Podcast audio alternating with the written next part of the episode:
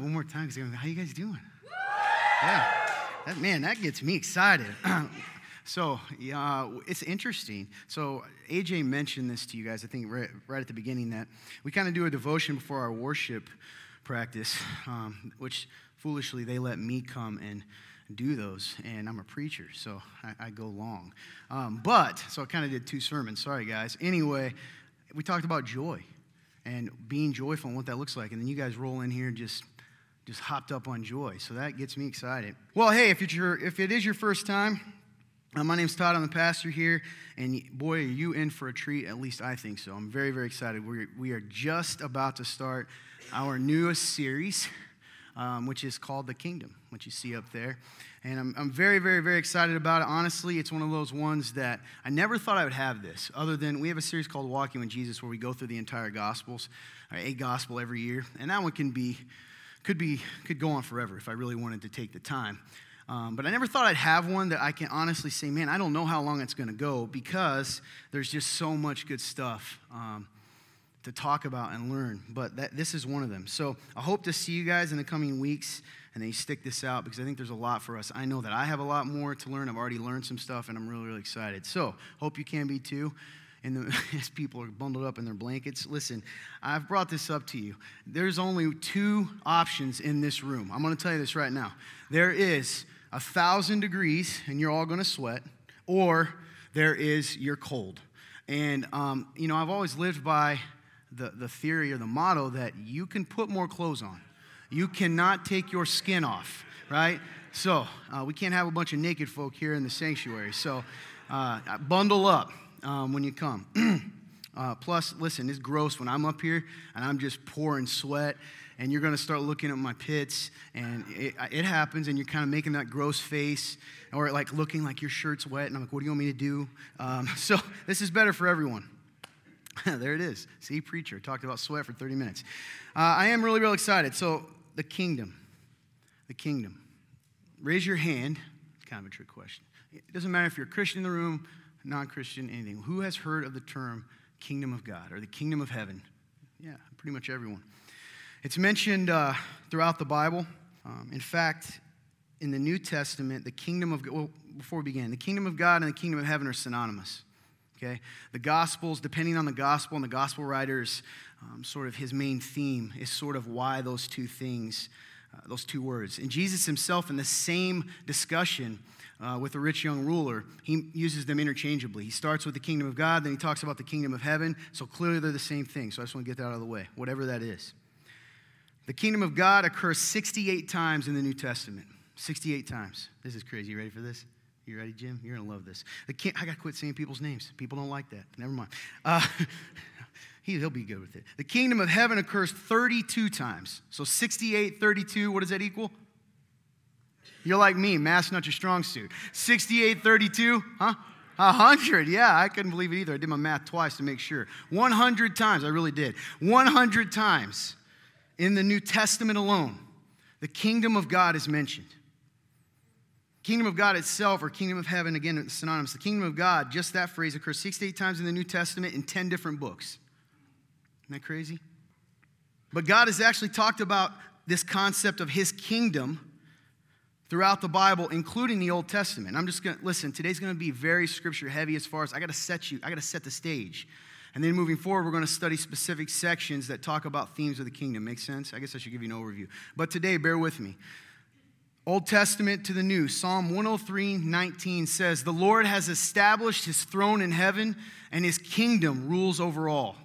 Once again, we're kind of like, oh, that's nice. That's just a cute little phrase of saying God's in control. That's fair.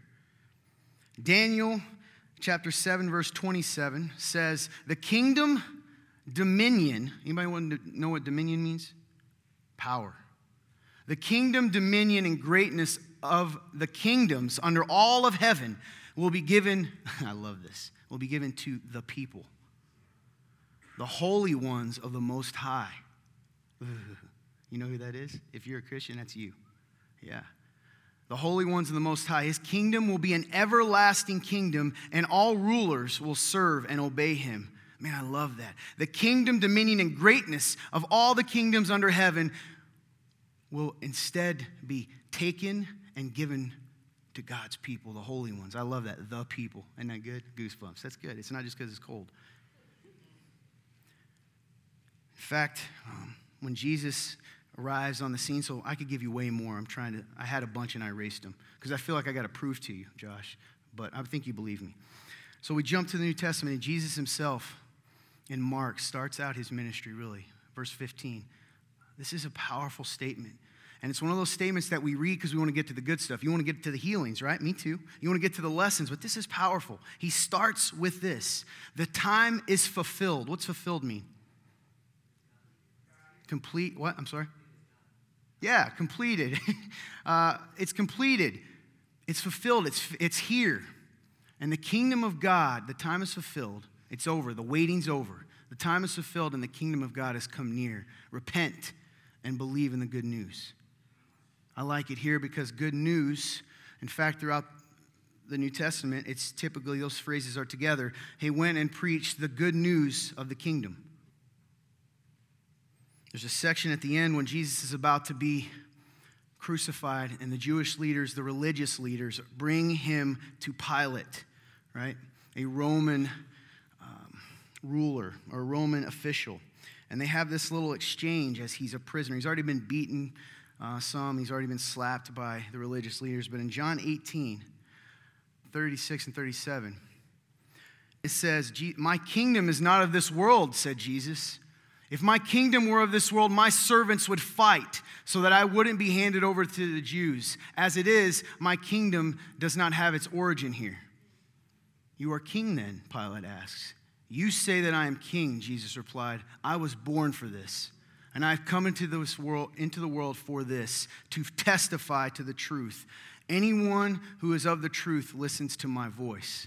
Listen, in this moment, in this time, in this context, what is I have come to testify to the truth. I was born for this. I've come into this world for this purpose. Everyone who is of the truth listens to my voice. What's the truth? I am king.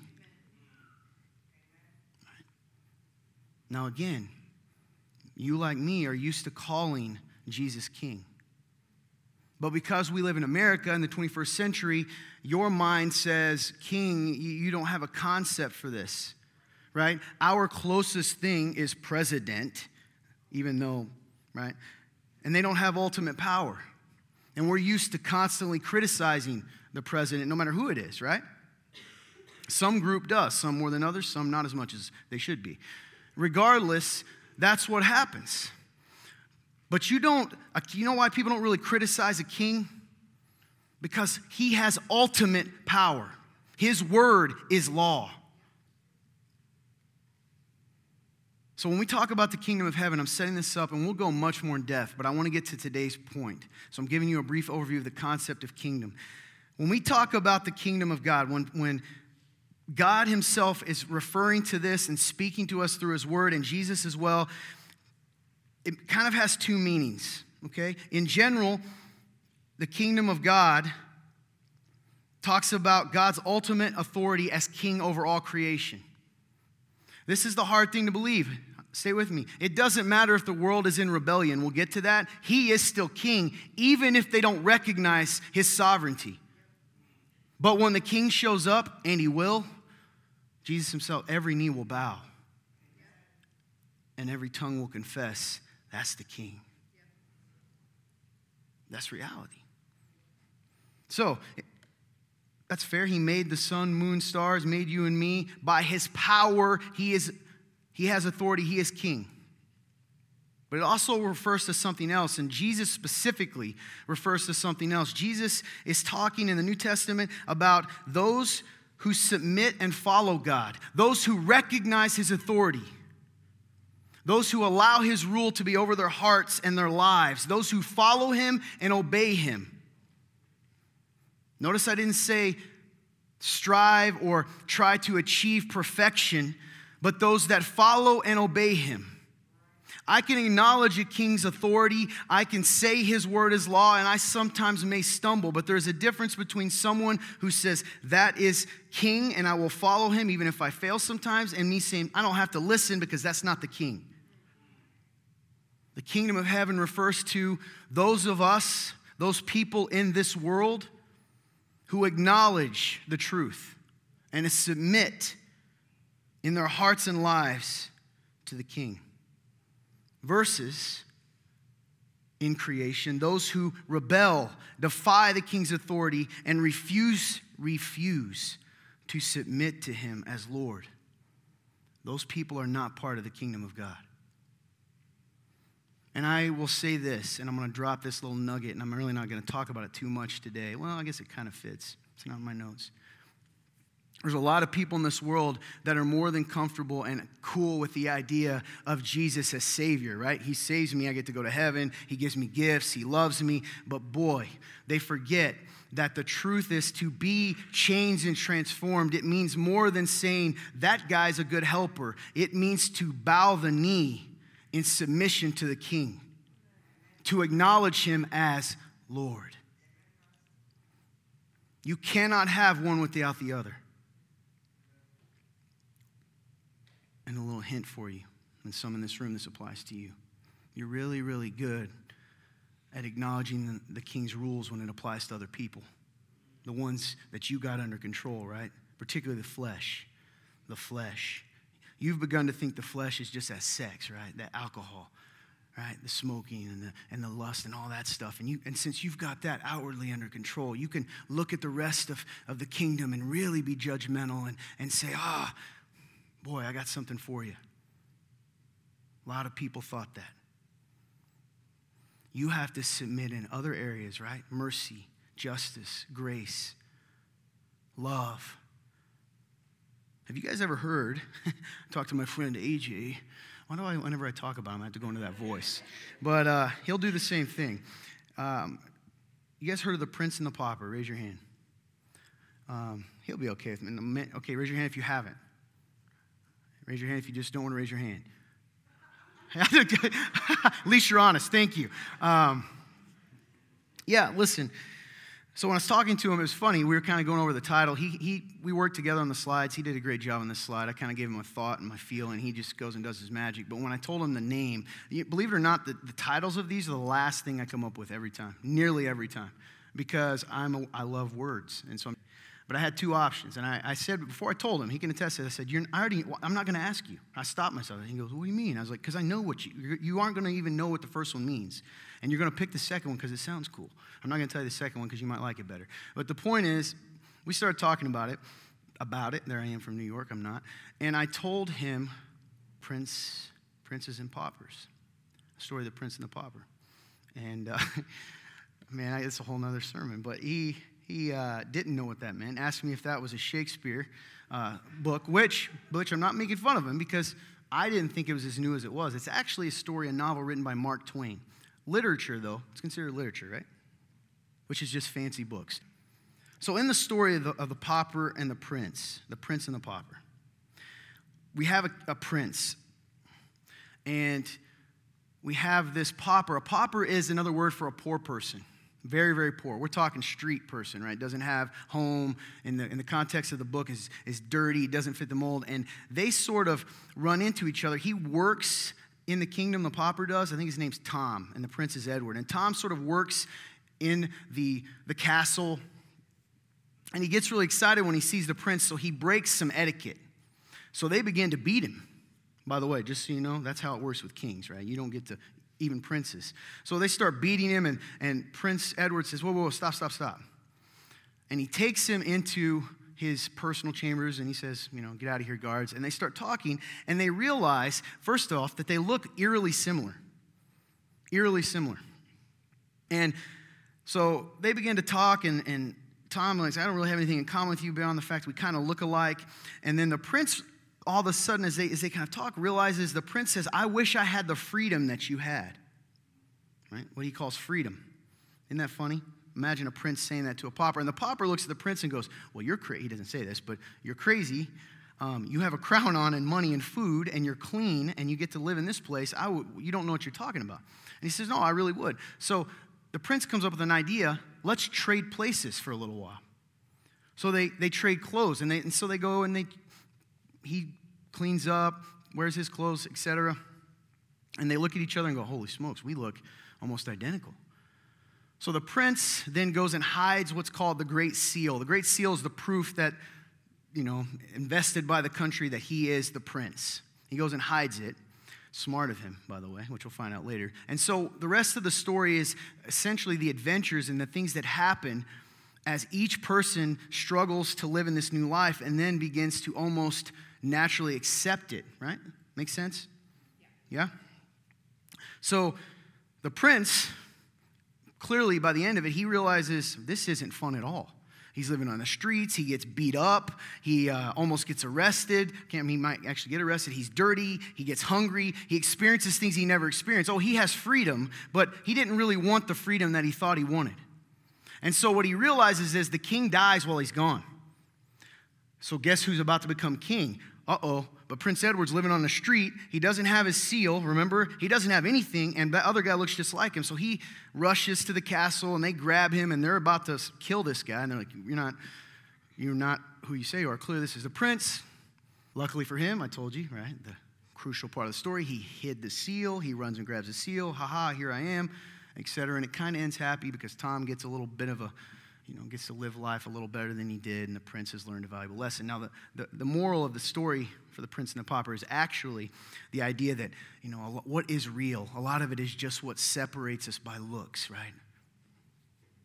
But I actually think the story of the prince and the pauper is very telling for the kingdom, too, for a lot of ways. I think it's the opposite. You see, in the kingdom, the appearance and clothes don't and will never make a pauper a prince. It won't. You see, we're living in, in two, let's say, let's say, let's put it this way. Poor analogy, I'll explain more next week because it's not my point today, but God is the king, right? He created creation and we rebelled. And in his mercy, the king has not come yet to drop the hammer on us and get us back under authority, right? He's still king. He's not powerless. We didn't rebel and win. We didn't overthrow him. He's just chilling, going, Boy, I, I really don't want to come out there. So, in this time, this world, this other kingdom has arisen. Our kingdom, the kingdom of man, and it's ugly and it's dark. And anytime we're separated from God and don't follow Him, we do foolish things. Let's turn on the news and you can see it. And over time, the princes, over time, because people have spurned their rightful place in the true kingdom, the kingdom of God, and made their home in this kingdom of darkness things are weird and backwards here. So, those of you that put your faith in Christ, you are princes. And you are princes. I don't know that? Scripture says you are co heirs with Christ. That's a fact. no, it's not blasphemy. It's in Scripture. And clearly, it doesn't mean we're God. But because of what Christ did for us, when He took our sins, He gave us the benefits of His life. We are children, right? The word says we are able to call God the Father Abba, which means daddy. That's really the best phrase for it. So we are princes and princesses, kings and queens that serve the Most High King. And in the meantime, our Father, the true King, has told us, You, I've accepted you. He's crowned us. He's given us authority, the seal, the Holy Spirit. You see where I'm doing this? And He has sent us into this kingdom to tell other people about Him because they've been living in squalor. They've begun to think that the life they live of freedom is the best that they can have. And people do that. You ever heard of cognitive dissonance? It doesn't mean if something's good. If you believe something long enough or live in it, it doesn't matter if something better comes. Your mind can't fathom that. And we are so lost that we don't understand up from down. And so, you, my friends, and we'll get to this, are ambassadors. You've heard this of Christ. You are ambassadors of the King. He has sent his children to go to his other children and remind them of who they are and to give them the opportunity to come home, bow their knee, and be given what was rightfully theirs from the beginning before they rebelled. To not be viewed as treasonous traitors, but to be welcomed home as sons and daughters.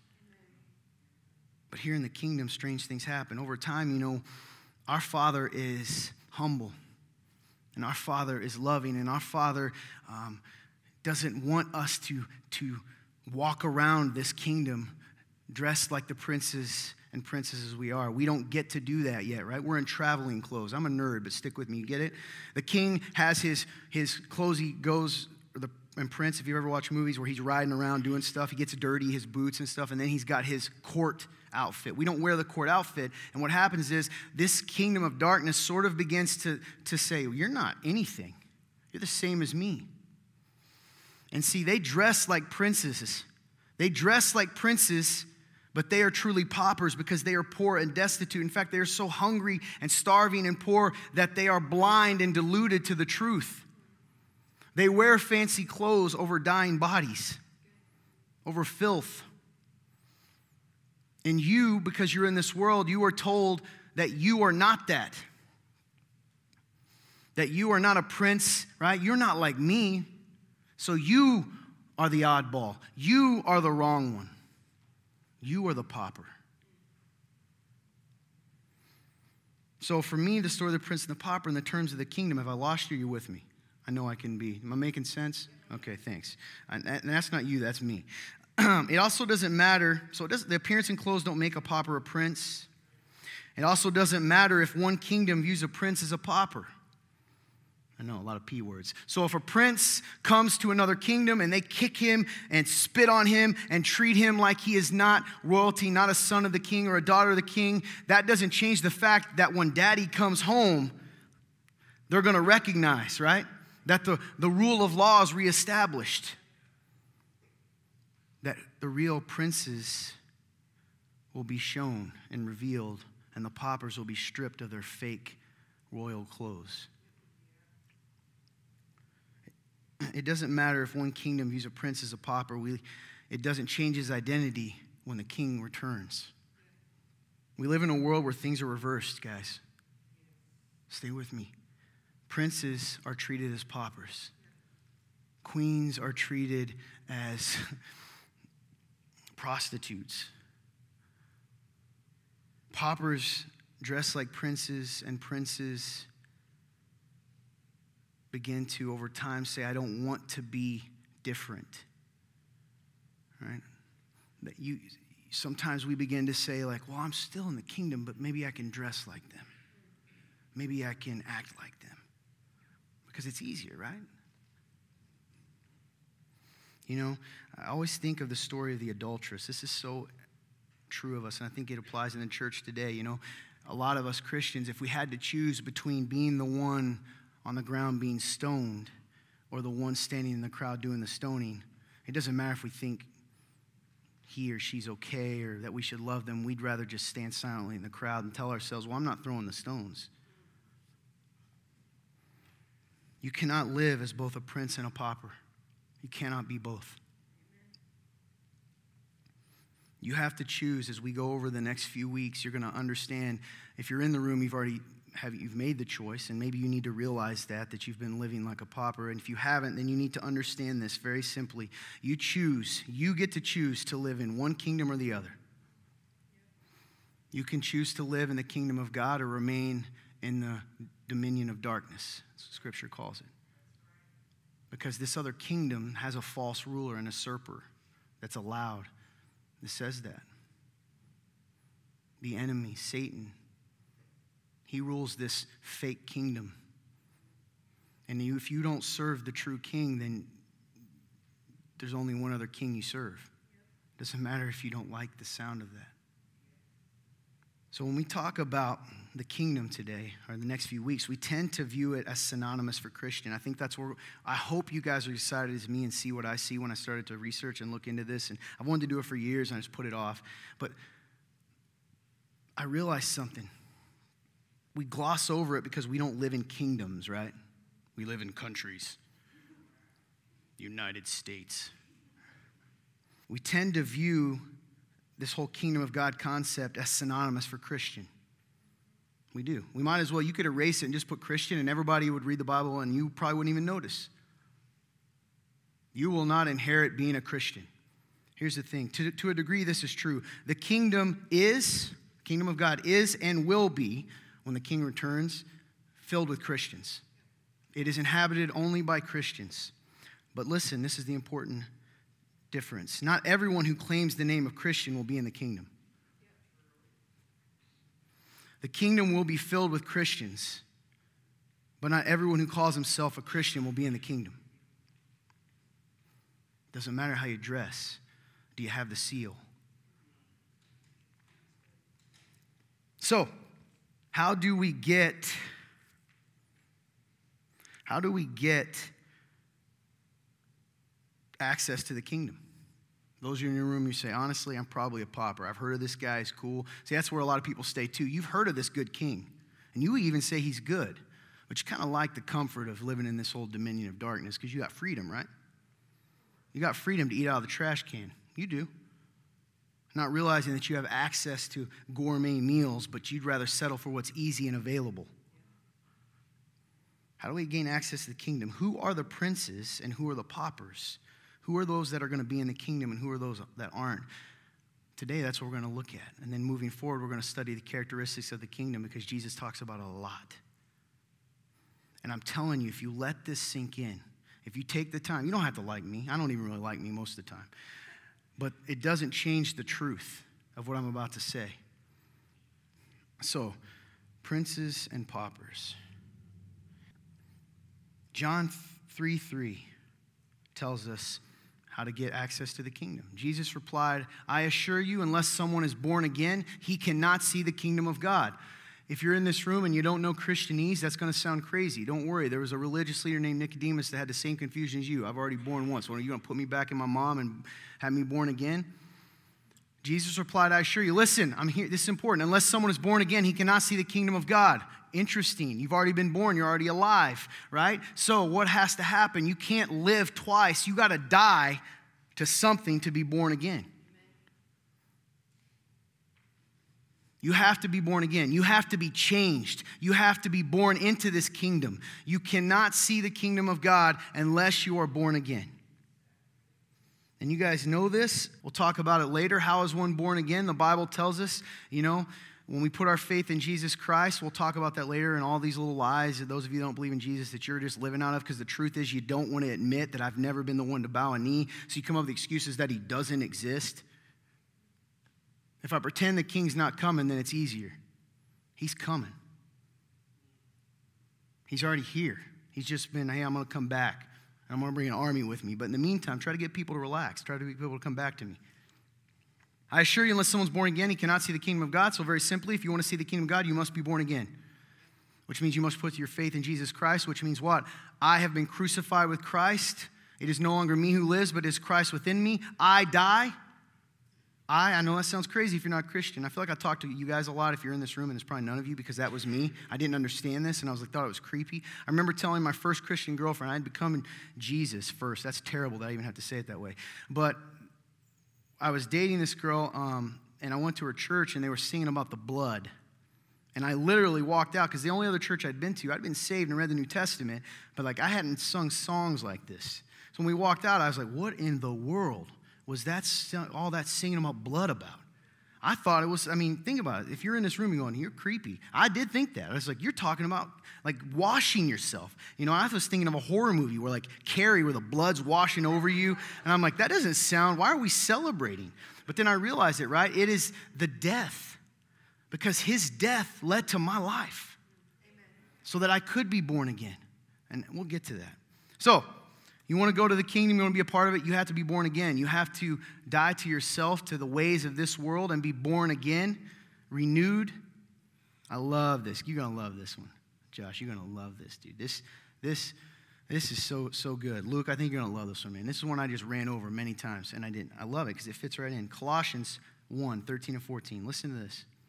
He, who do you think he is, capital H? There you go. Jesus. He has rescued us from the domain of darkness and transferred us into the kingdom of the Son he loves. We have redemption, the forgiveness of sins in him. I threw that extra part in because, like, when you're in the kingdom, that's what you get. Isn't that nuts? When you are in the kingdom, if you're a kingdom person, you are a Christian, you have this already. There's not earning it. You have redemption, you have the forgiveness of sins, you have the seal. It's over, it's fulfilled. But go back to 13. Let this sink in instead of just doing your Christianese thing. He has rescued us from the domain of darkness and transferred us into the kingdom of the Son he loves. You have been, Jesus invaded this darkness, this kingdom, this domain of darkness. That's so gross, right? Uh, what is that place called? If uh, in Lion King with all the shadows. What do they call? Anyway, he rushes in here and he grabs you out of it and he takes you back into the kingdom. You were dead. He grabs your dead body, takes you home, brings you back to life, and sets you in the castle of the kingdom that was always your inheritance.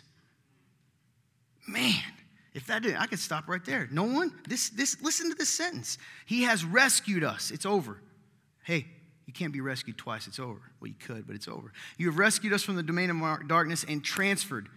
ED means it's already happened.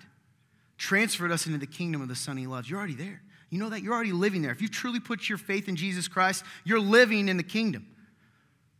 Well, Todd, what do you mean? That's crazy. Where's Jesus? He's coming. He's just given an opportunity for the rest of his subjects to acknowledge him, to turn back before he has to bring wrath.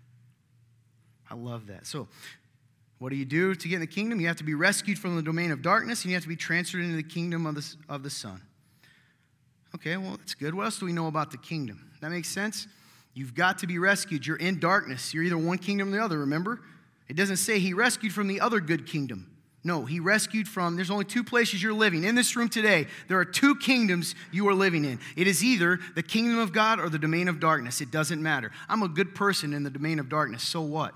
Good compared to what? The other dark people? The other darkness? The other evil? I'm just a little less evil than them. Doesn't matter. I've only murdered 10 people, they murdered 100. You still going to jail or get in the chair, right? In this country, we recognize that. Now, I told you earlier that, you know, it's not just, remember, we talked about like you can't just claim this, right? Can I just say, hi, if I'm sitting in a fire and you call the fire department, I'm just hanging out in here in a table eating a sand, on a table in a chair eating a sandwich, and you come in and say, Todd, you can't get in. You're like, Todd, don't worry. I've called the fire department. I'm like, why? Like, I'm completely fine here. It's, I'm, I'm good, right? I'm, I'm, I feel great. It, that's insanity. I have to be willing to admit that I'm in the wrong place to be rescued. So, moving forward, you can't just say it can't just say I'm a Christian. You have to be rescued. You have to be rescued. You have this has to have happened. If it didn't happen, you have, you're not in the kingdom. If you haven't been born again and you haven't been rescued and transferred over, you're not in the kingdom. I'm going to say that again. It doesn't matter if you think you know where the kingdom is. If I go 10 miles north uh, and then turn left and then go by the big cherry tree, there's the kingdom. So I can go there anytime. No, you either are in it, you either get rescued by him. Notice it doesn't say he, we made our way from the domain of darkness and transferred into the kingdom. We just strolled into the kingdom. That's not reality. You have to be rescued. You don't have the ability to get back home. So, 1 Corinthians 4:20, what does it say? For the kingdom of God is not a matter of talk, but of power. Dude, that's good. Goes back to this. I can say all day long, hey, how you doing? I'm saved. You know, don't call the fire department. I'm fine. My arm's on fire you know, that place is falling on my head. That doesn't, that doesn't, that's talk. I'm completely healthy. And my arm falls off. You know, that's talk. Power. The problem is, a lot of people, you might say the kingdom's good, and some of you in this room do that. That's why you only show up every eight weeks. If you're a guest, thank you so much. Keep coming. If you're the eight week guy, keep coming, but wake up and realize what you're really doing. The bottom line is you kind of come because you sort of like being close to the kingdom and you think maybe if you stand outside the gates, you know, you'll be treated like a, a king, but you're not really willing to say, I need to be rescued because you kind of like living in the slums. Fact. Remember what I said? You can call yourself a prince, but if you're outside the gates, you're not in the kingdom. It doesn't matter how close you are to the gate. For the kingdom of God is not a matter of talk of power. I'm not, I can't just say it. It's got to have happened. Something changed. Power. Okay, what else? What do we know about prince, like the kingdom? Who lives in the kingdom? Galatians 5, 19 through 21. Okay, so it's not just talk, it's power. We'll, we'll find that out here. Now, the works of the flesh are obvious sexual immorality, moral impurity, promiscuity. Stop, go back. That's where you guys stop, some of you. Some of you on the other end. Some of you princes, right? You just go, hey, I don't do any of those, so I'm, I'm good. idolatry, sorcery. I don't do any magic, so clearly I'm a good person. Hatred, strife. There we go. Jealousy, outbursts of anger, selfish ambitions, dissensions, and factions. Dissensions means a disunity. We don't talk about that though, do we? No. Envy. Ooh, you want what they have? drunkenness, carousing, anything, anything similar. I tell you about these things in advance, as I told you before, that those who practice such things will not inherit the kingdom of God. Now, if you don't know me, you probably think I'm one of the people that's kind of in the first group, and I'm like, hey, if you do any of this, you're, you're in trouble. Well, that isn't, that isn't true. We'd all be in trouble. That's the point, you see there's another section that says, you know, um, you used to be this way. You used to be this way. But now you're not. You've been rescued from it. But this is important. And I'm bringing this up for this specific purpose. Do you know what a prince would do? First up, I'm going to tell you this. A prince is going to focus on what he's good at. I mean, a, a pauper a false prince. A pauper is going to focus on what he's good at. He's going to stop after, after three. Maybe he'll throw sorcery in there and idolatry because you're not worshiping a golden cow and you're not casting spells and you're not random. So you're good. But see, that's the problem. You still don't think you're in danger. I, I question whether you actually ever understood the danger you were in. I might have put the fire out on my leg, but I have ignored the fire on my body. It's all of it. You see, a prince, someone who's of the kingdom, doesn't live their life comparing themselves to everyone else. They live their lives comparing themselves to Jesus, which keeps them in a constant state of awareness of who we are and who he is, which makes it much easier to love everyone else. Because the reality is, no matter how good I am, when it comes to comparison to the king, I am not good enough. It's backwards. The kingdom is about humility and love and grace. The kingdom isn't about focusing on what you do or don't do. The kingdom is about focusing on loving those people while I focus on what I do. Does that make sense? This is important. And I always lose, man. There's always two different groups of people in the kingdom. There are those of you that think I'm saying it doesn't matter what you do. And then you're mad because I'm not focusing on sexual immorality, or I'm telling you a fact that mm, jealousy is as serious to, the, to God as sexual immorality. You don't like that. Well, Todd, the Bible says that sex takes place inside the body. Missing the point. The point of this section is that at the end of the day, without being born again, if you live in this, if something hasn't changed, if you can't admit these things even need to change, are you really in the kingdom? I didn't say do them. Practice such things and not inherit the kingdom of God. Practice. You know, I may commit a lot of sins, but I sure hope I'm not practicing hatred. I don't want to get better at it. That's not what it means in that moment, but that's play on words. You get what I did? Are you practicing that? You got real good at the at the big ones, right? Because in this domain of darkness, that's all that matters. You see, there's churches in the domain of darkness. And they like to focus on those big things because it makes them feel good about themselves. Because they aren't content to be princes and princesses. See, they, at the end of the day, it's the same thing. They want to be king, which just means there can't be, they want to be their own king, right? You, you, you can't do that. Yeah, I'm going to talk about the king, but look at me, look at me. Matthew 7, 21 to 23. Stay with me. I'm building something here for you. You believe me, Josh? You have a friendly face today. Not everyone who says to me, This is Jesus, Lord, Lord, will enter the kingdom of heaven. Now, everybody, Christianese people, I know you. Take them earmuffs off for a minute. Listen to what that says. Let me change it for you for a second. Not everyone who says, I'm a Christian, I go to church and I give my offering and tithe, and I don't commit sexual immorality, will enter the kingdom of heaven. That change it a little bit? But only the one who does the will of my Father in heaven. Well, Todd, I thought you just said I didn't do so. What's the will of my Father in heaven? Not everyone who says to me, okay, move, on. quit guessing. Not everyone, there, you did it again. On the, that, that day, many will say to me, this, I mess with this guy all the time, it's fine. He tries to guess, quit guessing. Now, on that day, many will say to me, Lord, Lord, didn't we prophesy in your name, drive out demons in your name, and do many miracles in your name? You, do you think this is like symbolism? Jesus is implying there are going to be people that do crazy good things. These people, imagine that. There's a demon possessed. He goes, Get out of there. You're going to think that's a good guy, aren't you? No? Yes, you will. What miracles? He, I don't know what that looks like. Heals a broken leg. Maybe. You know what most, amen. Preaches to a church of 5,000. Is a Christian influencer, leader. Did many miracles in your name. That's wild. You can do it in his name and not be a part of the kingdom. Right? Use our country. There's a lot of people in other countries right now. Well, who are, who are actually, believe it or not, worried about this country. And they said, no, no, like we want, we, you know, we defend America and all these things because in their mind, like they want to be associated with the country. So they'll talk like it, adopt the culture. You guys hear that in other countries, right? No? That this happens.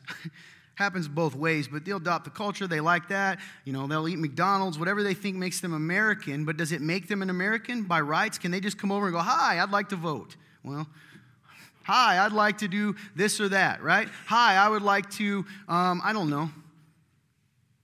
Do they get the full rights? Of course not. You can follow the customs, but not be a citizen. How does that happen? How does that happen? How does it happen? Does that not scare any of you? It scares me. I'm scared of that. And I don't even prophesy, man. I don't even heal. I don't drive out demons. I mean, I don't, if I saw that, I'm going to be tempted to go, wow, that guy's awesome. But I started to realize something in my own life, guys. This is just a bonus, fellas, ladies, I don't know, folks. I mean this, it's not in my notes, but what I've noticed is I'm so tired of pretending that just because someone talks the talk and walks part of the walk, that I'm supposed to pretend that I got no concerns with them. I'm supposed to accept them because they may be good at sexual immorality, but boy, oh boy, do they hate people. Do they have jealousy? And I'm supposed to what, overlook that? Because they wouldn't overlook sexual immorality in me.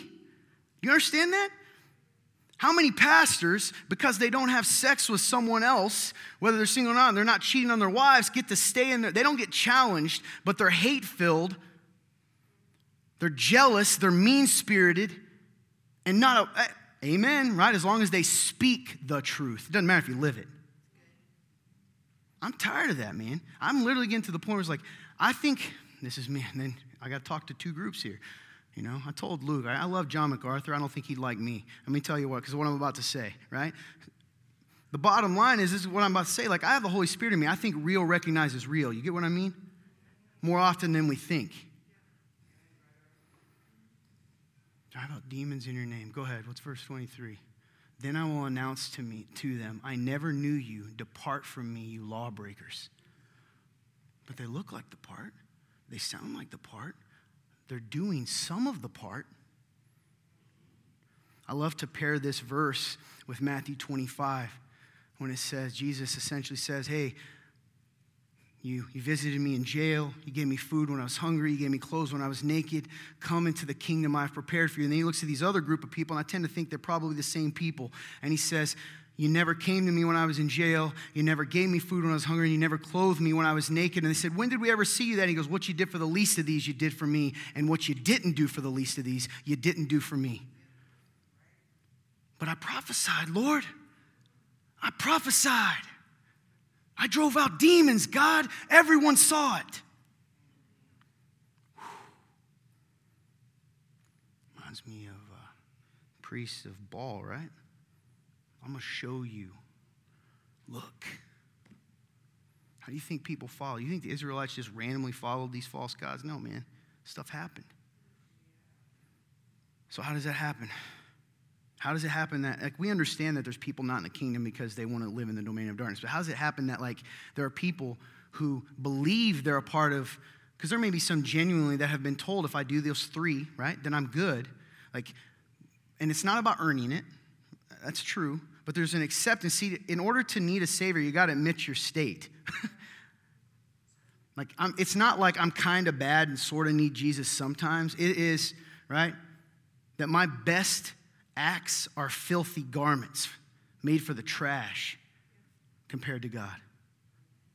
And that's not a shameful thing. If you want to, if you if you're beat up, you need to go listen to last week's because you're not good enough, but that's actually good news. On your own. But once he makes you good enough, it doesn't matter, right? That's what the beauty is. How you feel. So how does that happen? 2 Timothy 4, 3 and 4 gives us a, a hint here. For the time will come when they will not accept sound doctrine, but according to their own desires will multiply teachers for themselves because they have an itch to hear something new. They will turn away from hearing the truth and will turn aside to myths. We, we read that word myth and we're like, ain't nobody talking about Zeus, so I'm good, right? That's, what if it's a myth about a fake God named Jesus? Right? I can slap the name of Jesus on anything I want. You know the real way to get people to turn to myths? It's not, it's not by saying, Hi, worship Satan. You ain't going to do that. No, it's by saying, Let me make enough of it true that you ignore all the lies. Let me make enough of it clean that you don't want to look underneath, you know, that part. What happens is we don't to- tolerate sound doctrine, right? What does that mean? You don't want to hear the truth. Now, this is my point today. All this to build up to this little tiny moment. Isn't that nuts? And only another hour left. I'm just kidding, right? but I needed you to understand about the kingdom before we get to this. My point is, you guys have heard how to get in the kingdom. You've heard all this. It doesn't matter what you say. It doesn't even matter what you do. It doesn't matter what clothes you wear. You've got to have the seal. You got to have the proof. And in order to get the proof, you got to do something. You got to be born again. Well, to be born again, to be brought to life, I've got to admit I'm dead. You can't be partially dead. That sounds crazy. You can't partially have a, a cold, right? I have a, I don't want to use a virus. All right, never mind just because if I mention it, I get suppressed. I mean, this is a true story. So now this will get like 10 views. Um, and it just happened again. Man, got to quit saying that. Sorry, Zuck. They will turn away from hearing the truth and will turn aside to myths. There will come a time when they'll not tolerate sound doctrine. Okay, they don't like truth. What kind will they want? According to their own desires. They will multiply teachers for themselves. They will find teachers, and not only find them, they will make more of them. You've told me what I want to hear. Be my teacher. Teach me. And then it becomes even more interesting when I say, Hi, I am Christian. Let me teach you. They will turn away from hearing the truth, will turn aside to miss. Listen, this is very, very, very important. What I've noticed, I have a problem with Christians. I know, and I know, and I will give you two little uh, addendums to this before I go on preface. One, I'm fully aware that I am one. Okay, so there's hypocrisy here. I am a Christian. I love Jesus. But really, and secondly, I'm not talking about true Christians. I'm talking about this, this label that we've created. I despise it. And there's extremes on it, right? They're the one hand or the legalistic, pharisaical, religious, um, I, they, they say all the right things, but it's still, it's still a gospel centered around me and what I've accomplished and what I do and don't do. And I hold, right, taking scripture, the keys to the kingdom. And who I say can't go in, can't go in. And then you have the other side that's like, it doesn't matter what you do. Progressive Christianity, if you've watched Real Talk, and woke Christianity, and hey, whatever, man, it's all the ultimate love guru. You know, it doesn't matter who you are. Literally, the guy, one of the, the people from DC Talk, I don't remember his name. Want you hear, I'm going to parrot. This is exactly what he said. And by the way, it always gets revealed which kingdom you're really in, no matter how long you dress like a prince. He said, Hey, you're Christ, I'm Christ, Buddha is Christ, we're all Christ because we all worship the, the universal Christ. that sounds really nice, doesn't it? To think ever, but that's not the truth. And what's terrifying is how many people that are maybe they're right at the gates of the kingdom. And they're like, boy, how do I get in there? And some guy stands outside the gates. He's been there a long time, so he's kind of looked in there. He kind of sees what it's like. And he just goes, Well, let me tell you, friend. Let me tell you how to get in You're already in. And he looks around and goes, It doesn't look like it. Things seem pretty dark. That's just an illusion. I get fired up sometimes too when I do these. And I told, you know, I tend to preach as though, you know, to the people that aren't listening that need to hear it the most, but I got to quit doing that. I do, because I get so frustrated and I want to shake you awake because you're standing outside the gate and I just want you to know your predicament. You think that your proximity to the gate means you're in the kingdom. Not true. You're either in or you're out. Doesn't matter how many times you come to the gate. Once every two weeks, three weeks, four weeks to the kingdom, right? Unless you are a part of the kingdom, you're in the domain of darkness.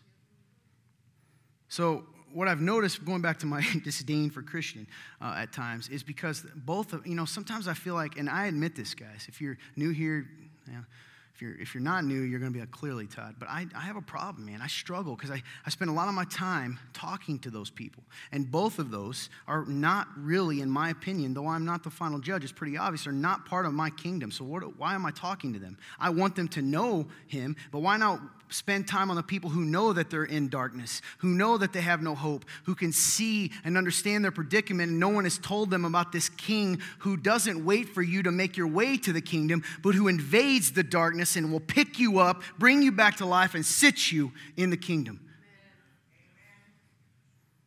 I'm so tired of it.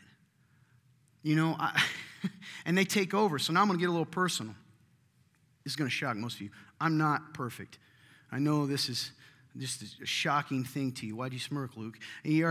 I'm not perfect. I know I'm not perfect. If you came here expecting me to have that slapped up, you know, painted by numbers, you know, I don't wear skinny jeans and I also don't wear a tie, so I'm somewhere in between. I'm not that guy. I'm not good enough. But what I will tell you is this what I've learned about Christianity true Christianity. And that's why I brought Galatians in here. Kind of like, Todd, what's the point here? This Galatians verse is so fascinating to me because we have created a religion that says if I don't, as long as I don't do the sexual morality, moral impurity, promiscuity, sorcery,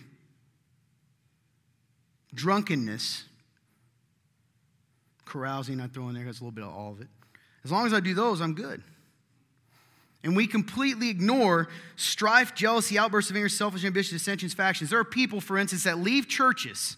This is the most manipulative thing they can do. They will literally ignore the Bible. I want you to understand this. There are people that you're accepting as Christians. Some of you in this room, and you go, Yeah, they're my brothers, when you know for a fact they're not. And you continue to put up with it. Why? Because they tell you some half a verse. You treat them like they're a part of the kingdom because you want to be friends with them still. You want to live in the darkness because what? They're nice to you? So you stay in the darkness because they'll say things like this. You know, people that go to the kingdom, people that stay in the kingdom, people live like kingdom, those are cult people. Don't you want to be with me here in the darkness eating out of a trash can? That's how you prove that you're a real Christian. Will you stay with me near the fire? Light yourself on fire, just a little bit. We have accepted stuff that is absolutely ridiculous. Because as long as they can look at you with a straight face and say, I don't do these bad ones, you think they're good. And you allow these people that have no sound doctrine then to be welcomed into our home, these outposts of the kingdom, these churches, and you allow them to stay there and never challenge the fact that they are hateful, that they ignore truth, that they don't seek peace, they don't offer grace, and they don't love. But as long as they don't sleep with someone, go ahead. Do you understand what that's creating? And the thing about it is, everyone in this room, if you grew up in church, is going to go say, yep, amen. And you, you're not thinking about the fact, the parts that you have in this. There are people right now on Facebook I personally know that are putting up verses. I know, I don't care. They used to go here, and that they, it's unbelievable what they ignore. They ignore the truth just because it sounds flowery. I don't have to repent. I don't have to change. If a church doesn't accept me and what I bring, even if it's sinful, doesn't he know? Doesn't Todd know? Doesn't the church know that I'm not sleeping with someone? Do you hear? Do you understand what I'm saying? What we've created? The pastors will sit at their pulpit and they will condemn one and elevate the other. It's disgusting. And it will change the day that we decide that everything matters, not part of it. God's grace does cover all. But if I've got a person, listen, if you go to a Christian and you share something or a hurt or you challenge them and their response is always to fight and say that's not true and to talk about, you know, God accepts me for who I am, I don't believe them. I don't believe them. The true believers I've met in my life, and I'm going to say it, are the people that when something happens or someone says you're being cruel or hateful or, hey, you know, you might want to straighten up a little bit, and it actually goes with the Bible, they immediately ask questions and make sure that they're good, right? They make sure of it because they understand what it is to be in the kingdom and they never want to be so arrogant that they've forgotten who is the king and who is not. That they don't determine what's clean and what isn't what's good and, and what's evil, that God does. Why do some of you like to stay with people? Listen, I am an evangelistic person. If a church hadn't put on a play for people like me who didn't know Jesus, I wouldn't know him. Okay? I'm being serious. So when I say this, hear me on that. Like, I'm so thankful. I'm all about reaching into the darkness to tell them about the guy that can save him. See, I can't save him, but I can say, I know it's dark here. There's someone that can save you if you just ask, if you're just willing to admit it okay? But that's different than what some of you are doing. You would rather live in the domain of darkness, but still claim on Sundays, here's my, here's my card. And then you ask yourself, right? It's not, I'm, I'm just, the, the words that we've used, that you're a cult. If you want to hang out with your church, understand how weird that is. But you'll go hang out with your work friends both days of the weekend after you've, hung, you've had to put up with them. That's what I'm going to say, right? Five days of the week. Do you understand what we're allowing to be dictated here? Sorry to get loud. I'm very passionate. That's not anger. We have to understand this. The kingdom, to be a kingdom member, to be a prince, a princess, is to admit it's all true. And you know why people don't want to admit it's all true? You ready for this? You ready for the big clue as why your friend that's posting on Facebook's doing this and why he's saying all this and why he's saying that, you know, talking about this place that's preaching truth and, and using words that aren't true? Let me tell you why. Because he can't face the fact that he is he has come short in something, which tells me this. If he can't face that fact, he has never accepted a Savior. Because he never knew he was dying. Period. That's the danger. And you allow it, and I allow it. Bob sleeps with someone, comes forward, tells you he did. You hate him for the rest of his life. You won't say you do because you're a Christian. You don't offer him forgiveness or grace, and you look at him cockeyed. But the other guy who refuses to repent uh, of hate and, and arrogance and all of these other things and lies, you will allow them to stay, and you will not say a word to them. because we've made it acceptable. We've allowed people that probably aren't a part of the kingdom to tell us what it's like in the kingdom. My point today is this when it comes to Scripture. I'm going to tell you right now. I'm going to tell you so you know the difference and you should check. Remember what I told you? A true prince is always going to check himself first. A true princess. By the way, I chose prince, ladies. You know it's princess, it's just a mouthful. Prince and princesses. See, it's a lot. So I'm going to tell you the traits of a pauper. You want to know the difference? A person that lives in the domain of darkness, who might pretend to be a prince. Number one, what's their trait? They ignore parts of Scripture they don't like. They don't exist. Like I said, they will literally read Galatians. they'll do this too. You know the Scripture because they'll know parts of it. I'm telling you right now, I'm sorry, the works of flesh are obvious sexual immorality, moral impurity, promiscuity, idolatry, sorcery carousing. See what I did there? I skipped all the parts that apply to me. Well, hey, man, you're kind of hateful. Let's, let's not be judgmental. Only God judges me. Scripture says that. Do you see the, the, the irony, the hypocrisy? How about someone that treats you poorly? You go to them as Scripture says, and then they tell you they're not doing anything. Let me give you an example of that. I walk up to you, I slap you in the face. You say, Why'd you slap me? And I go, I didn't slap you. You're, you're like looking at your face. And these people are such good liars that by the end of it, you kind of go, Maybe, maybe, I, maybe he didn't slap me. Maybe I ran into his hand. right?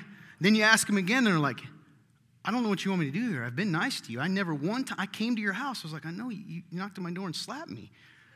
No, I came to your house to give you love, and then you put your face against my hand. I don't know why you did that. And then you go, I guess.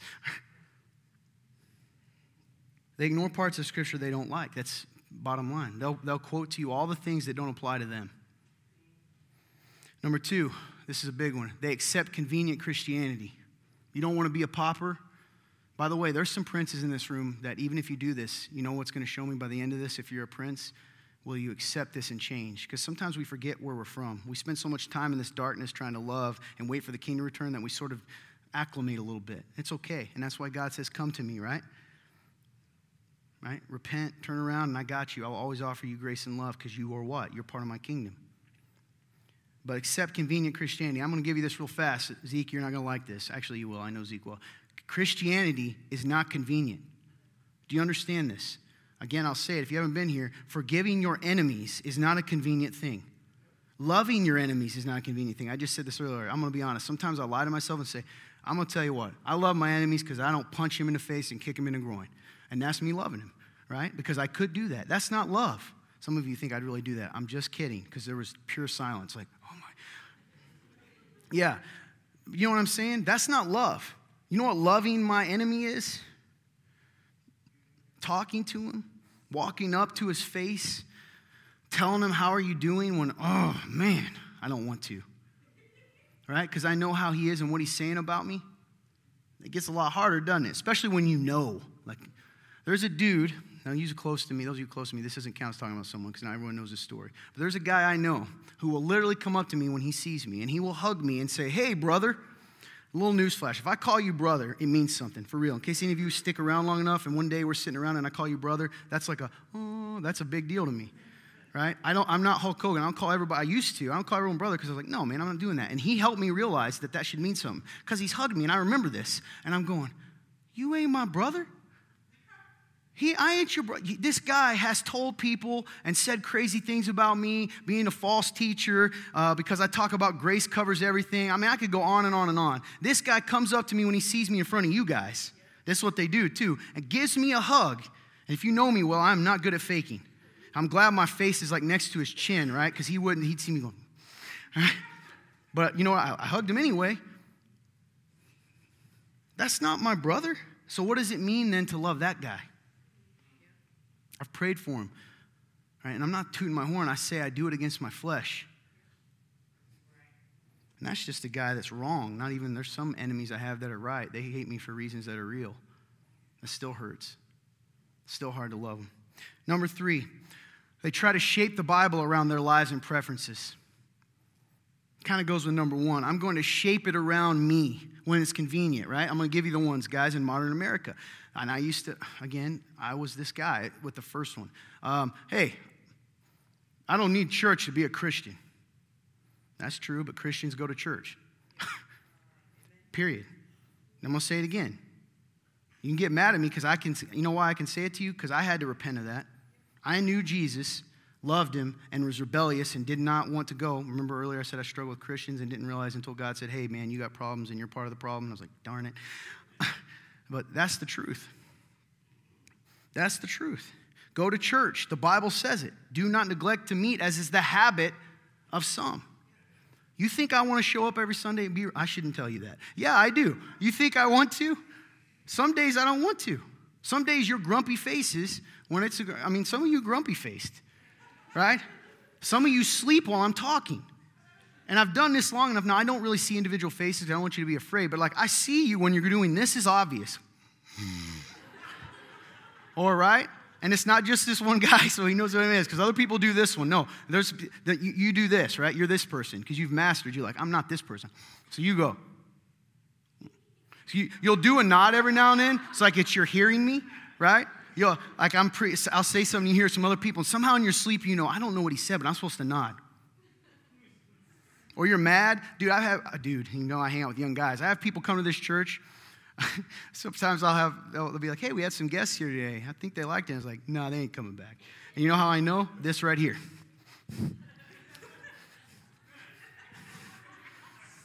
grace, what's grace about? He's saying that we can just do what we want. What a hellion, right? Like, that's what they do. That, I mean, I know, I can see you. You ain't coming back. Every now and then I get fooled. And I'm not just saying it because Luke fooled me the one time. He looked kind of grumpy, but he was really, he was, he was hearing me right? He looks grumpy now. Look at him. Don't look at him. Don't look at him. Just do that. Uh, Darn it. I know him better. I will not do that to you if you're brand new, I promise.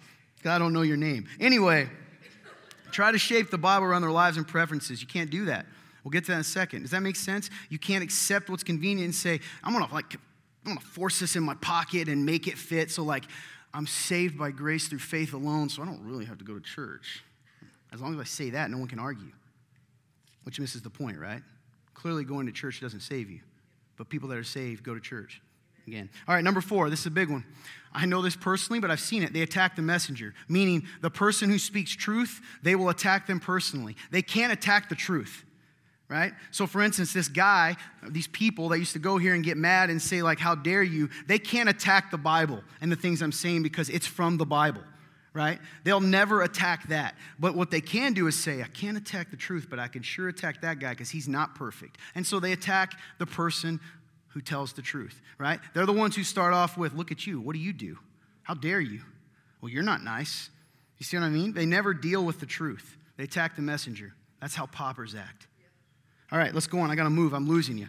I got to get, and then Jill's got food cooking. It's going to be a long day. Traits of princess. I'm getting so close, Gina. I'm trying. She told me not to talk about time. Ah, oh. all right. See, I'm not perfect. Uh, number one, look at all of Scripture. Princes look at all of Scripture. They, they don't try to take a part of the Bible and highlight it over the rest of it. They understand that the Bible is God's entire truth, and our job is to understand the entirety of it and filter the things we don't understand through the things that we do. Do you understand? It's all one story. If I picked one verse, right, they will be thrown into the darkness where there's weeping and gnashing of teeth, and I just say, you know who those people are? They're you. That's terrifying. Instead of realizing the context means what? Those that aren't in the kingdom. That's what people do. So they look at all scripture. Number two, a prince follows Jesus wherever it leads. And that's scary. Remember, it's not convenient. Will you speak truth when the world hates truth? With the false princes, when it's easier to conform? Will you speak up with the false princes? Will you challenge them in the areas that they struggle? Will you challenge your family when they're comfortable? You know, some of you are comfortable, and some of you have comfortable family, and you can't make them, and you should love them anyway. But because they claim the name, and because they're your relatives, you never actually challenge it because that's uncomfortable. I get it. She's probably watching. I made my mom mad two weeks ago because I challenged her a little bit. And, you know, I'm, I'm sure it's hard because she's like, I, I looked at your naked butt and changed your diaper. I know that's hard, but I did that because I love my mom, right? And she challenges me plenty.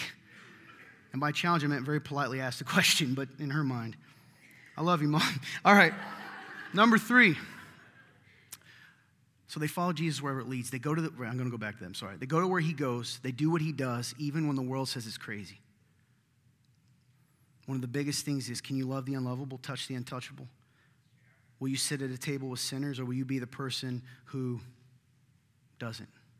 I heard a quote the other day. I really liked it, and I actually liked it on Facebook because I knew the heart behind it. But if I were to just look at that quote in and of itself, I think it's so indicative. I know there are people out there, these false princes are going to take it to justify the way they live their life. And it said, Jesus sat at way more tables than he flipped. Sounds good. That's pretty powerful, right? That is good. Let me tell you what the issue with that is. What's, what's it subtly also saying? Hey, man, you shouldn't cause trouble. Because Jesus only did that once. Are you kidding me? They killed him. He did it every moment. If, if, if there were moments that God wanted us, clearly God loves people, clearly grace. You don't need to tell me that. What you need to tell Christians are they willing to go into the temple and chuck out the things that aren't theirs, that don't belong there? Not physically, don't attack anyone, right? Because again, context. Are they willing to do that? That's not popular though. That sounds so good even to me. He sat at more tables than he flipped. He still flipped some tables. He still looked a guy in the eye when he said, Are you the king of the Jews? He said, I'm exactly who you said I am, when he knew where that would lead. All right, shape their lives around the Bible, pretty simple. It's kind of like, I always think of it like, you know, you, we try to be the rock and we make the Bible Play Doh, right? We're the Play Doh. We should go around the rock. You see what I'm saying? Our lives are built around that, not the other way around. And a prince does that, even when it's hard and they spend their lives trying to smooth it out, knowing that they, they're never going to get there on their own, right? Number four, they stand for truth in love and grace. Don't see, and, and there's a lot out there. Remember the, the, the progressive Christianity, they have no problem with the last four words in love and grace, but they don't like the first three stand for truth. You have to do both. You have to stand for truth. You have to challenge the false teachers while still offering them an opportunity for repentance and love and mercy and grace. Because at the end of the day, what God hit me with one time, I'm telling you, I might cry because this is within the last four or five months I was convicted in this. As I was speaking to the Pharisees, first it was the thought that, Todd, you're not standing with me against the Pharisees. You are the Pharisee, right? And the second thing was, man, I'm about to cry for real. He said, Don't you think I was preaching to the Pharisees every time? Even though they might have been arguing with me, he told them the truth too, because he wanted the same for them. Are we willing to stand for truth like he did while still offering the same grace and love? She's going to come play some music briefly, as this guy talks too long.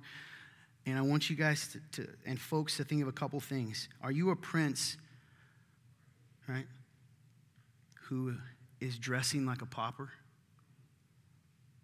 And that's flipped, right? Maybe your clothes look nicer in the domain, but it's not the clothes of a prince.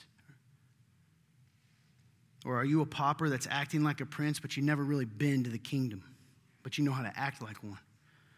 But you can't say for certainty that at the end of the day, when the king returns, that he's not going to demand to see your seal and you won't have one. Unless you know where your seal is, 100% certainty, if you can say to me honestly today, Todd, I have, I have accepted Christ as my Lord and Savior. That's not a condemnation thing. That's the beauty. and the submission and the admission that I'm not good enough on my own comes freedom as He elevates us out of the muck, out of the darkness, and into what? His glorious light, into the kingdom. If you can't say that, why take the chance? It's not even a chance. You know the truth. Some of you have been playing Christian for so long that you don't really know what it means. You think it means wake up in the morning, go sing a song, eat some food, pretend to listen, and go home and go to bed. Were you rescued? Were you transformed? Because the people I've noticed, and we all have moments where we do that, right?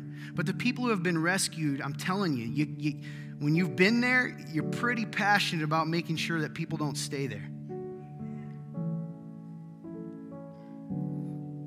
I don't believe that there's a non passionate, healthy Christian. If you're a healthy Christian, you should be passionate. Well, I'm an introvert. I don't care. I'm a J E R K, right? I'm a jerk. Doesn't matter.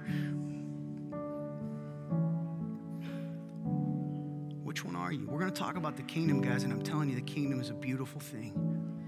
And Jesus gives us so many parables about what it means to live in it and what it's like. And you want to know something really cool? This is a little bonus I'll talk about later. You know all the miracles? when he healed the sick, right? When he fed people, when he brought the dead to life, us. You know what that was? What that was? It was a it was a foreshadow. It was a taste of life in the kingdom. Because in the kingdom there will be no hunger, there will be no death, there will be no disease, and there will be no sickness. So he was saying, "Oh, I brought something from the kingdom for you. Here it is: healing, life, food.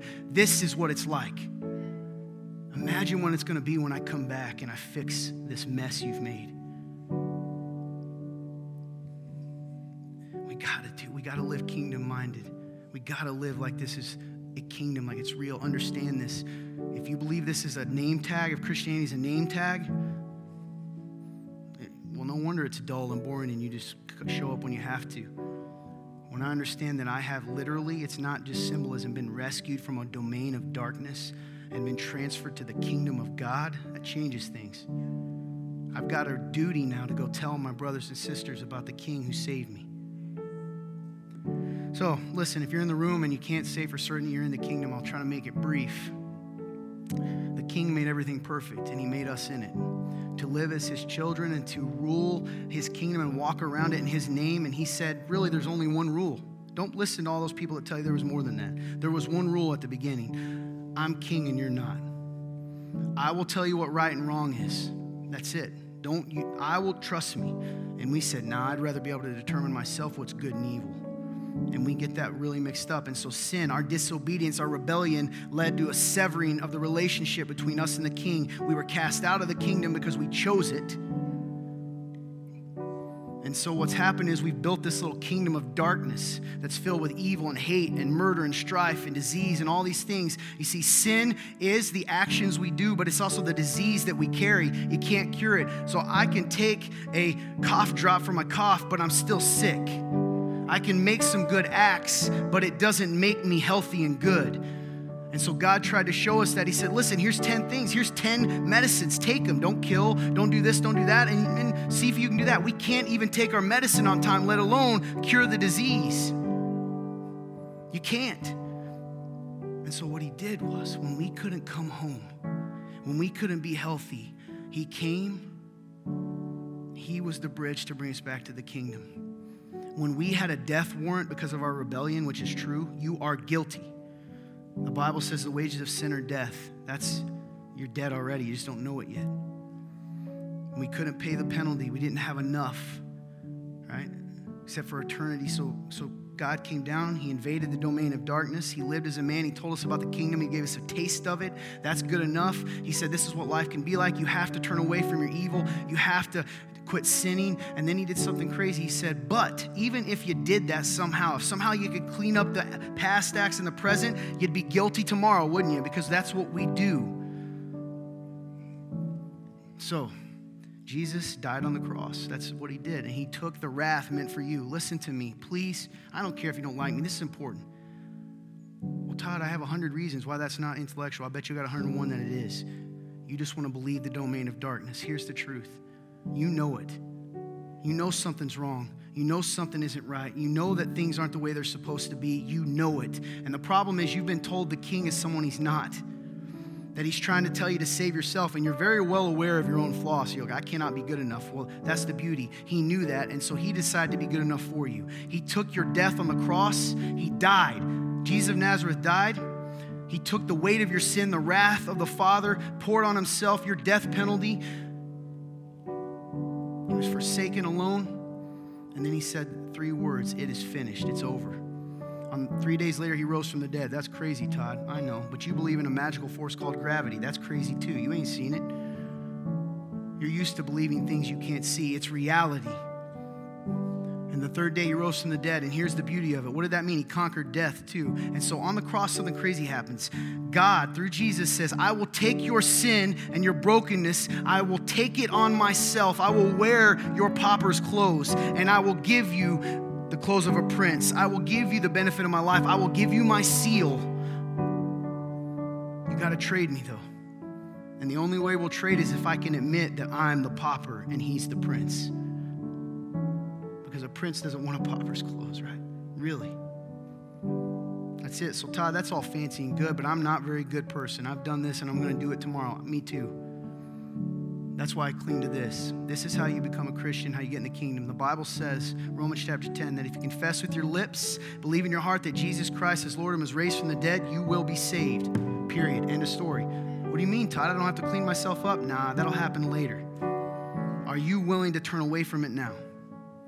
Because remember, you can't rescue yourself and he will grab you. It's real. I wasn't raised in the church. Listen to me. I don't get a cookie if you accept Christ. I don't. I'm telling you because I was rescued. And I didn't know I was in darkness until someone stood up on a place like this and told me. I just thought that was life.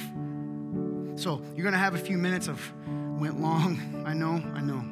Take these next five minutes and listen to me, friends, please especially those of you, you already know you're not coming back. You know it as well as I do. You're checking the clock, waiting to get out of here. Listen to me. Five more minutes is worth an eternity. If you're in this room and you can't say that you've been put into the kingdom, listen. I know it's weird. I know it's embarrassing. You don't know these people. You need to take advantage of this moment. You need to confess, say it, and believe in your heart. Why does God make you say it? Because He knows if you're willing to get past the embarrassment of saying it, you probably mean it. Right? I have so many people will say, I'll sit here and do it myself you've never come to full submission. So there's gonna be people up here praying. It's gonna be dark. It's not gonna, that sounds creepy. But they're gonna be up here and they're waiting to pray for you. You don't need them to be saved. You don't. You could do it yourself. Let me ask you this why wouldn't you come up here? Why wouldn't you have a witness to say, I did this for yourself? Take this time and make it count. If you're a believer in the room and you're a kingdom person, but you've been living like you're not, repent of that. It means change. He loves you all the same, so start acting like it. Whatever you do, don't leave the same as you came in because you do, you're choosing to.